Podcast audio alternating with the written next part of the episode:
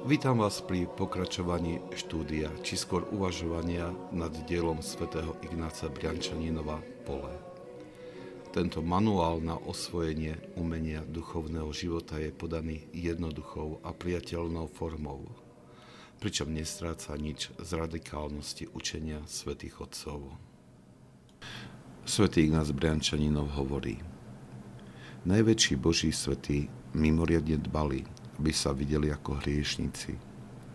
A to takými veľkými, že hriechy iných, či už malé alebo veľké, sa im zdali bezvýznamné a odpustiteľné.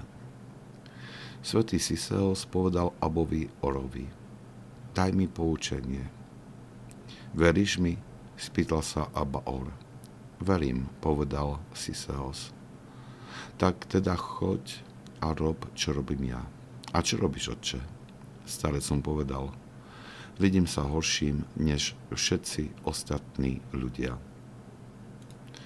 Ak človek dosiahne takéhoto stavu, povedal svätý Pimen Veľký, ktorá je, opis, ktorý, ktorá je opísaná svätým apoštolom Pavlom slovami čistým je všetko čisté, potom uvidí, že je horší než celé stvorenie.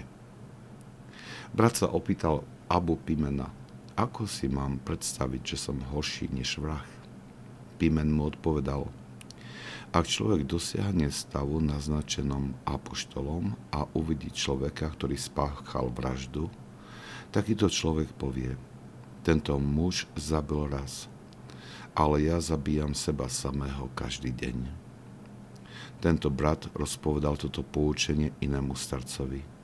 Starec mu odpovedal, ak človek dosiahne takýto stav čistoty a uvidí hriechy svojho brata, potom jeho spravodlivosť spôsobí, že sa hriech stratí. Brat sa znovu spýtal, čo je touto spravodlivosťou. Starec odpovedal, neprestajné seba obviňovanie. Okrem názorného príkladu, ako bojovať s pokušením posudzovania, svätý Ignác nám nepriamo ponúka aj ďalší asketický prostriedok pre tento duchovný zápas.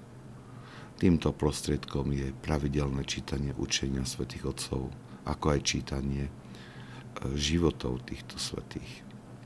Toto čítanie nám prináša praktické príklady, ako sa chrániť pred týmito pokušeniami prinášajú nielen múdrosť, ktorá vzýšla z praktickej skúsenosti, ale mnohí svedci hovoria, že aj modlitbu príhovoru toho svetého, ktorého poučenie čítame.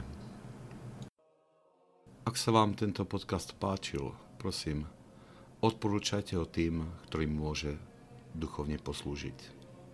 Požehnanie pánovo nech je na vás, s jeho milosťou a láskou, teraz i vždycky, i na veky vekov. Amen.